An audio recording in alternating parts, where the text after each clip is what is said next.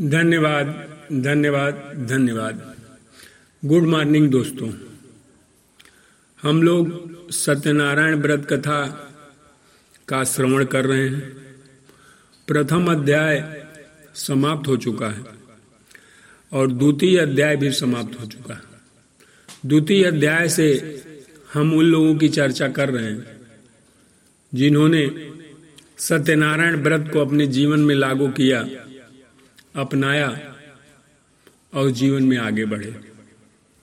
तो आपके सामने प्रस्तुत है तृतीय अध्याय। दोस्तों, सूत जी ने ऋषिगण से कहा कि आगे की कथा ध्यानपूर्वक सुनिए। प्राचीन काल में उल्का मुख नाम का एक बुद्धिमान राजा था। वह सत्यव्रती था। और सत्य व्रत के प्रचारार्थ सार्वजनिक आयोजन किया करता था। तो दोस्तों, जो उल्का मुख राजा थे, वो सत्यव्रती थे।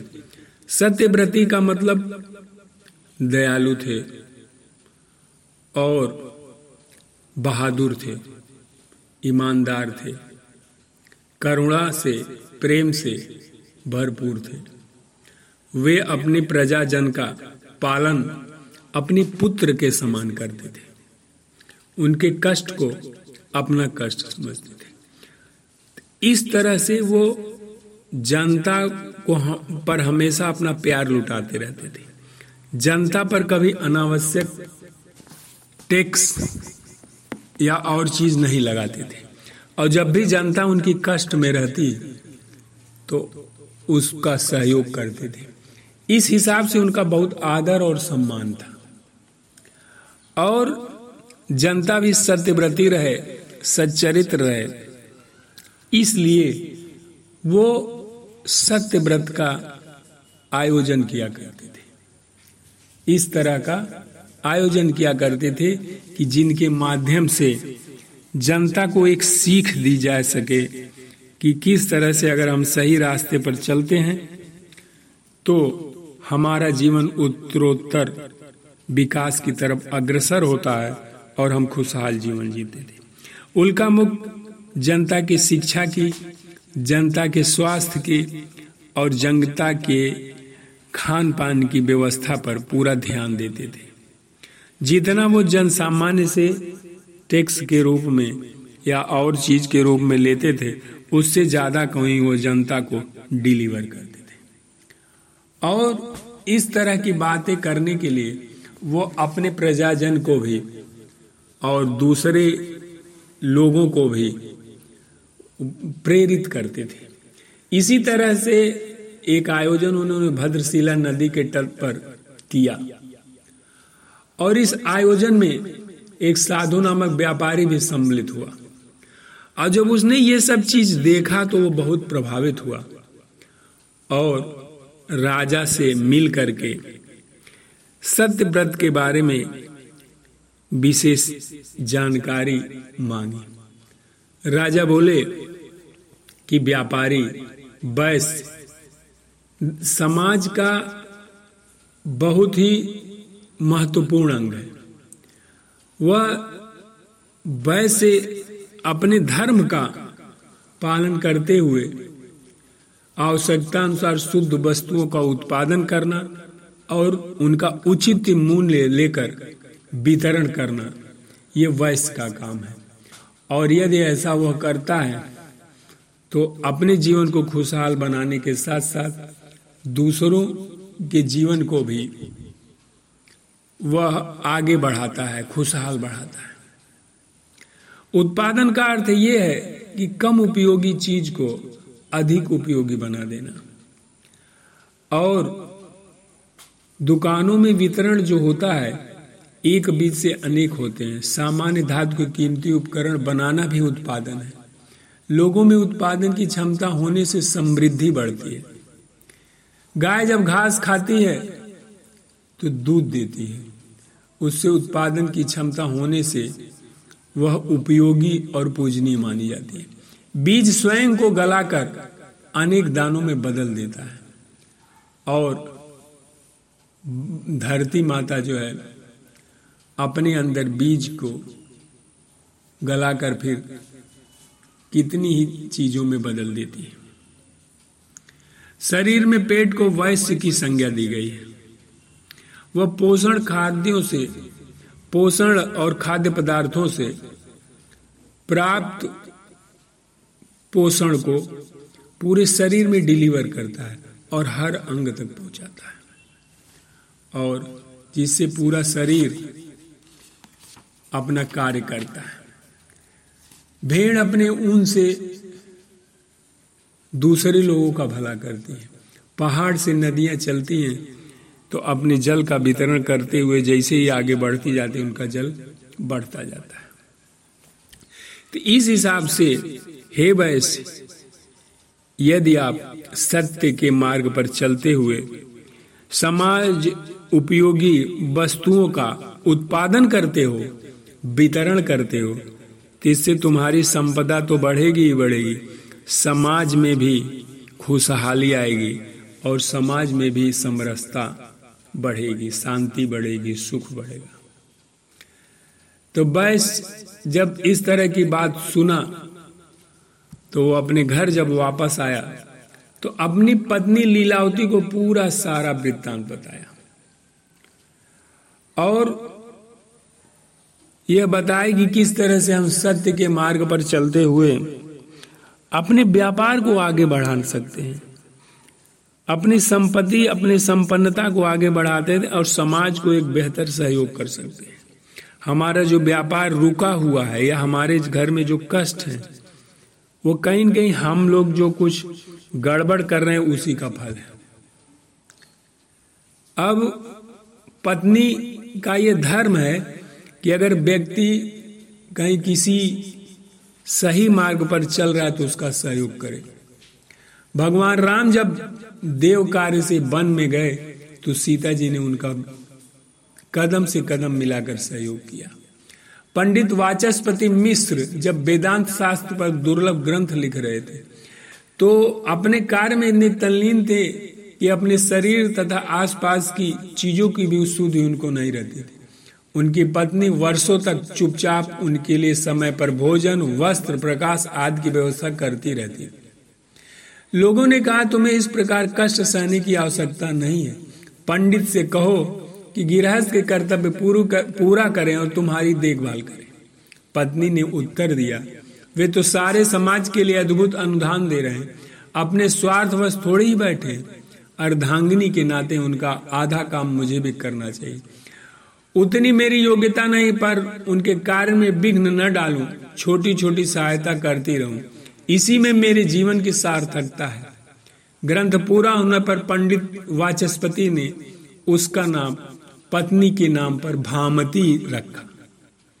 इसी तरह से आगे वालक ऋषि जब सन्यास की तैयारी करने लगे तो उन्होंने अपनी पत्नियों से कहा कि आप अपनी आवश्यकता को बता दें, ताकि उसकी पूर्ति करके वो मुक्त हो करके अपनी तपस्या में संलग्न हो सके। मैत्रेयी ने कहा, आप जिस महान उद्देश्य के लिए यह सब छोड़ रहे हैं, उसके लिए मैं भी आपका सहयोग करूँगी। मुझे कुछ नहीं चाहिए, और वो ऋषि के साथ ही बोली।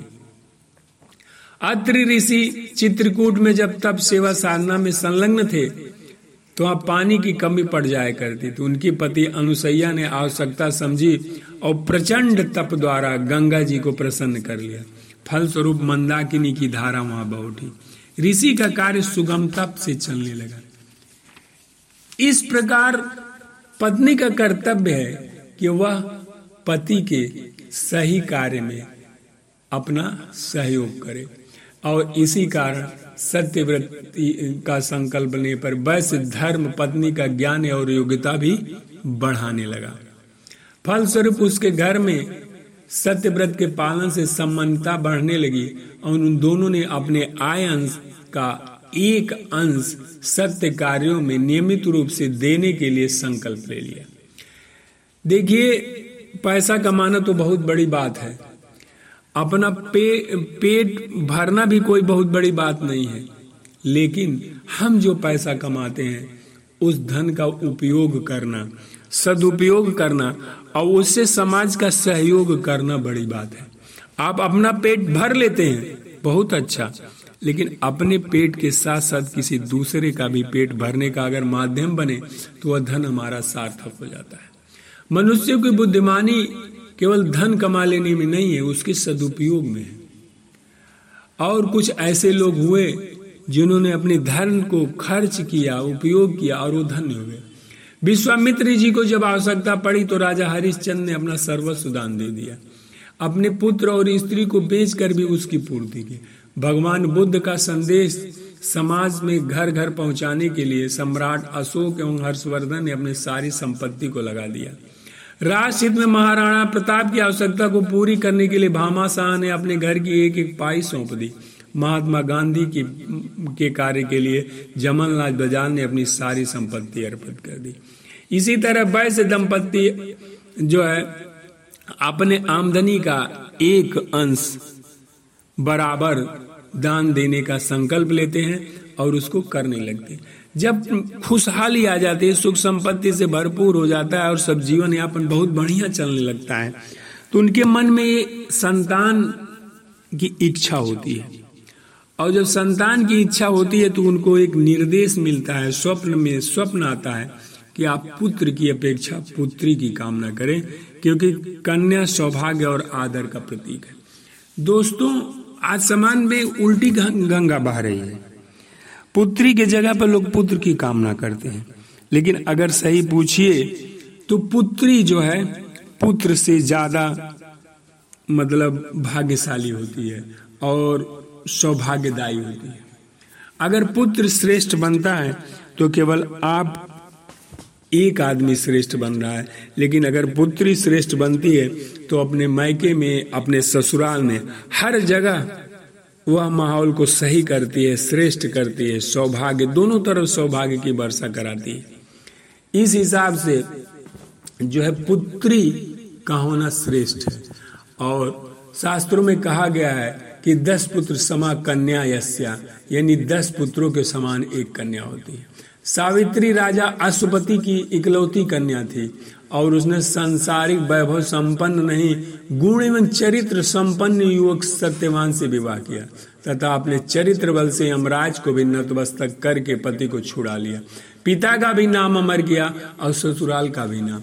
सीता से मिलने जब चित्रकूट में जनक जी गए थे, तब सीता जी को तपसी बेस में देखकर गदगद हो गए और खुश होकर के अनायास ही बोले बेटी, तूने दोनों कुल का नाम ऊँचा कर दिया। पुत्र एक ही कुल का नाम ऊँचा कर पाता सुकन्या से भूलवश चवन ऋषि की आँखें फूट गई।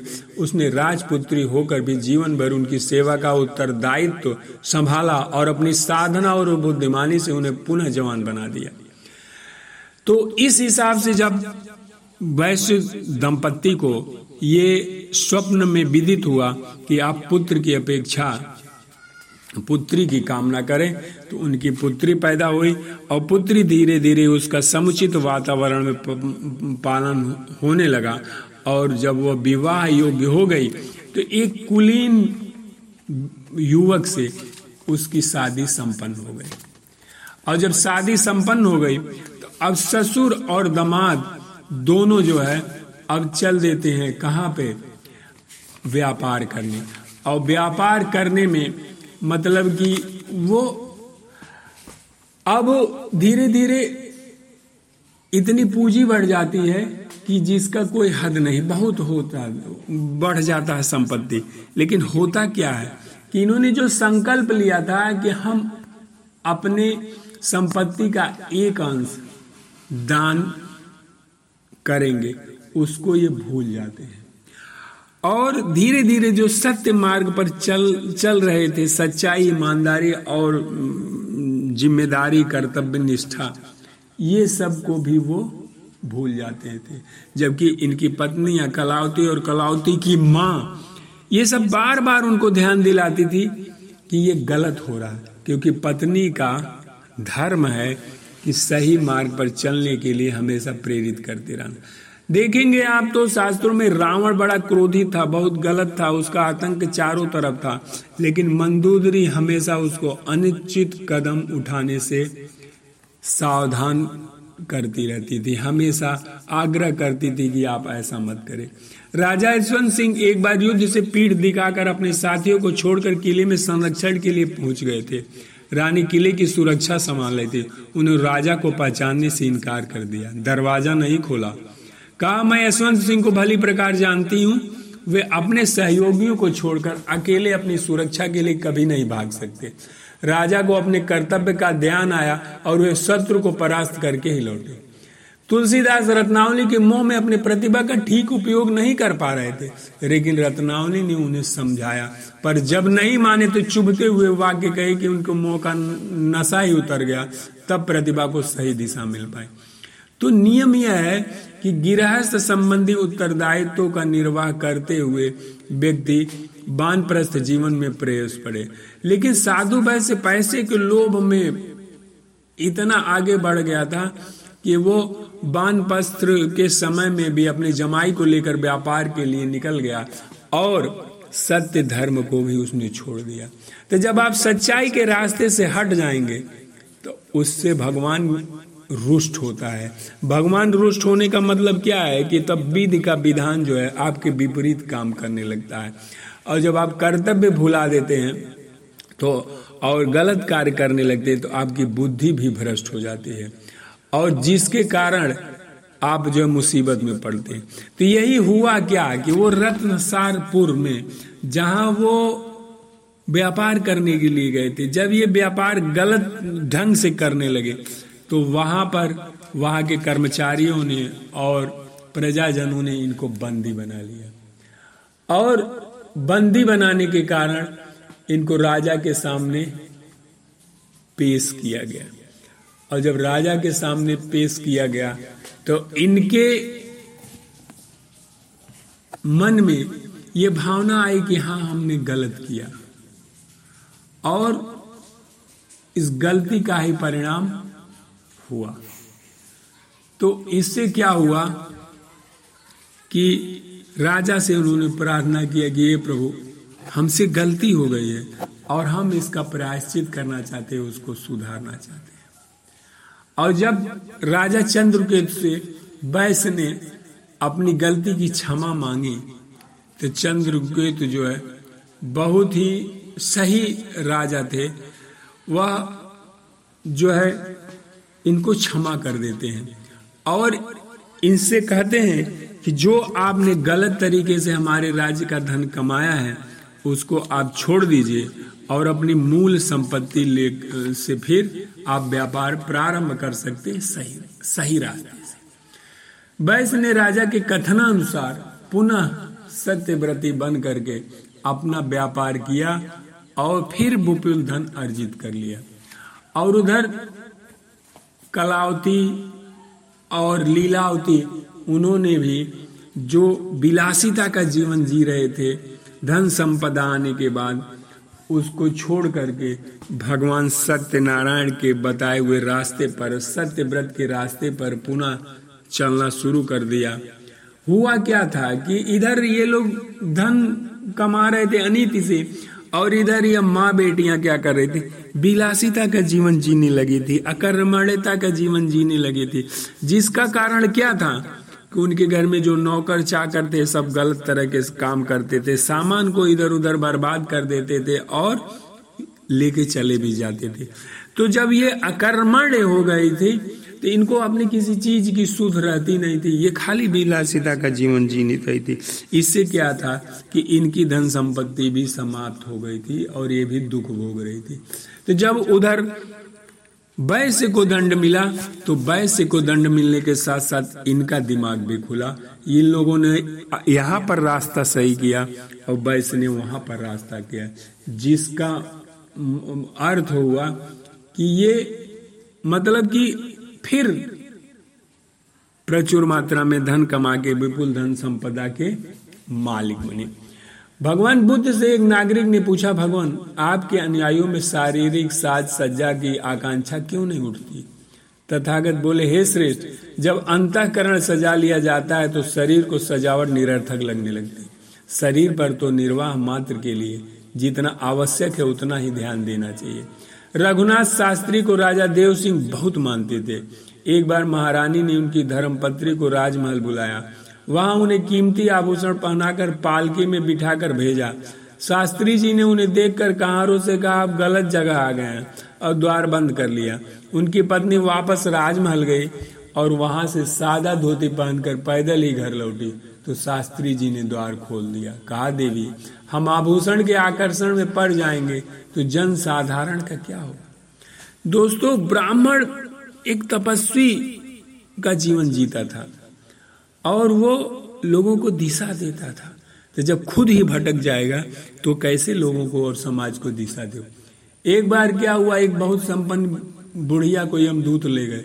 उसे स्वर्ग का अधिकारी बनाया गया, पर उसने एक वर्ष का समय यह कहकर मांगा कि मुझे अब बहुत कुछ करना है। एक वर्ष तक शान शौकत से रही।